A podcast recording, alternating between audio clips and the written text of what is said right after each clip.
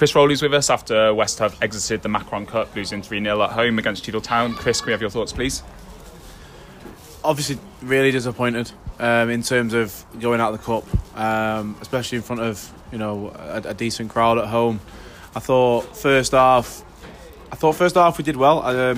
You know, I'll make no bones about it in terms of, you know, squad wise. I think from the lineup you can see we were missing a lot of players through a variety of reasons, injuries, suspensions, just not being available. But I thought at half time, I thought the team that had gone out, I thought had put a really good show on first half, and I thought, you know, we looked comfortable.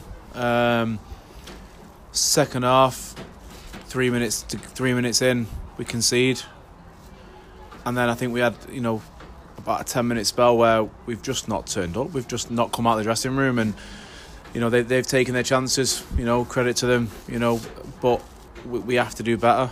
And then at the minute, we just seem very. We don't seem to want to put the ball in the back of the net.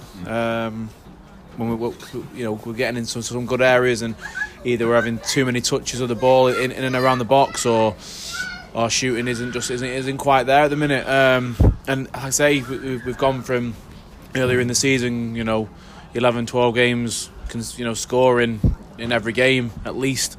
Now at the minute we're really we're shy in front of goal, and the boys have got to look at themselves for that.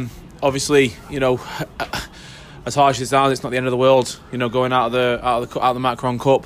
But you know, I spoke to the lads on Thursday and said, you know, at the end of the day, it's silverware, and you know, it would have been nice to have gone on a run in this, because I believe that on our day, and with potentially everybody available, you know, I do back the squad to win any game against someone at this level.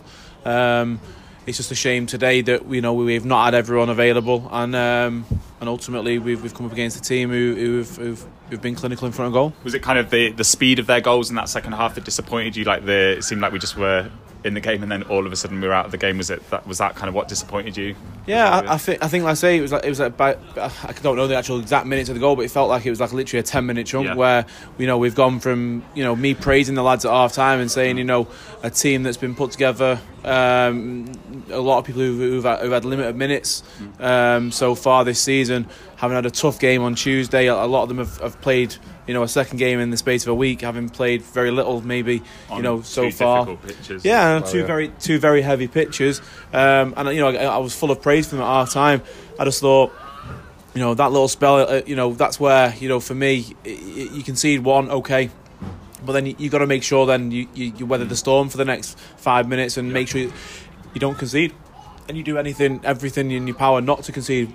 But what we've done there is we've sort of got our heads down and ended up, you know, conceding two more goals, which really in a way takes the game away from us. You talk about players who are not available. Is any of those kind of a concern for Tuesday now? Is there any injury flare-ups, or, you know, Ben Elliott? Was it you know, fans will be worried about Ben Elliott and Darren McKnight not available today?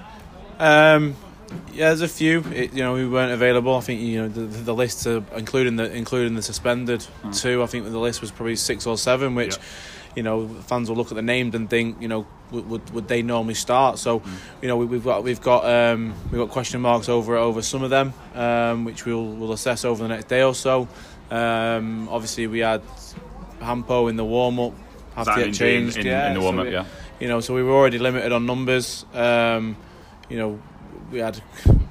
know, we even had Elliott, you know, on the bench today in an outfield kit in case of an absolute emergency. You know, that's how low we were on numbers. So it's one of them. We've got to make sure that we're ready and get ready to go on Tuesday, because it'll be a tough game against a very good team. But I back the boys.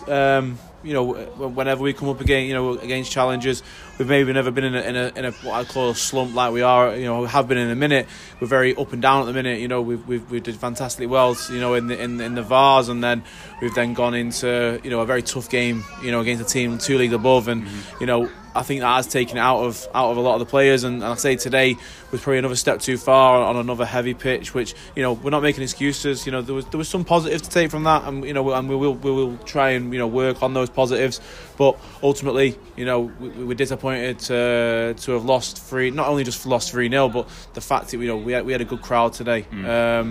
You know, and I said to them, the boys at the start of the game, you know, put on a show. You know, and that's what we've known. You know, don't get me wrong, I think there's been moments there. Billy, you know, and Ollie have done well down the wings. You know, so there is still that little bit of you know, flair there for the fans and stuff. But ultimately, we want to be seeing goals, and we want to be seeing wins back here. So, you know, we can look back to, you know, 2 games ago to Wembley, which was a fantastic day and fantastic game. But we've got to look forward now. We've got three tough league fixtures in a row now, and we've got to go and get them points. You talked about the positives we can take. One of them's got to be Tom Westall coming on in the second half. Talk to us about that. Yeah, 100%.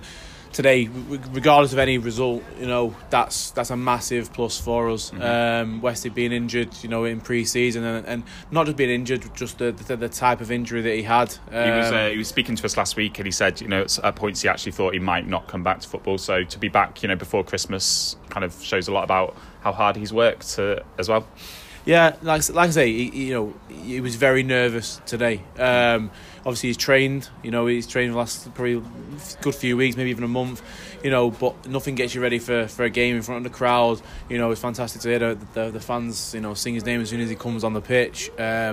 But, you know, he turned to me at one point, and you could see him nervous. You know, he said I'm nervous. He could see he was like pretty much shaking, you know, with nerves. And it was good that, you know, the first few things he had to do were, you know, a tackle. You know, the pass was early for him, so it got him into the game. And yeah, he'll only go from strength to strength now. Yeah. And we're made up that he's back with us, and you know, like I say, hopefully over the next few weeks, you know, we'll get the back to the best. Since last match, Lawrence Taylor has announced that he's taken a bit of a break from football. Could you kind of sum up him as a player for you and as a manager, and, you know, what that will be as a loss for us? Yeah, Loz is obviously, you know, he's been with me since I was, you know, with the Altrincham reserve team, and he's gone on to have a great footballing career, you know, in Trafford, and then when I took over here, you know, he was one of the players who I brought with me, and I think he's done a fantastic job, you know, in that midfield. He's shown that level of experience. You know, he's still young, but, you know, he showed that level of experience, and, you know, in games where it's really mattered, he's you know, done a fantastic job for us.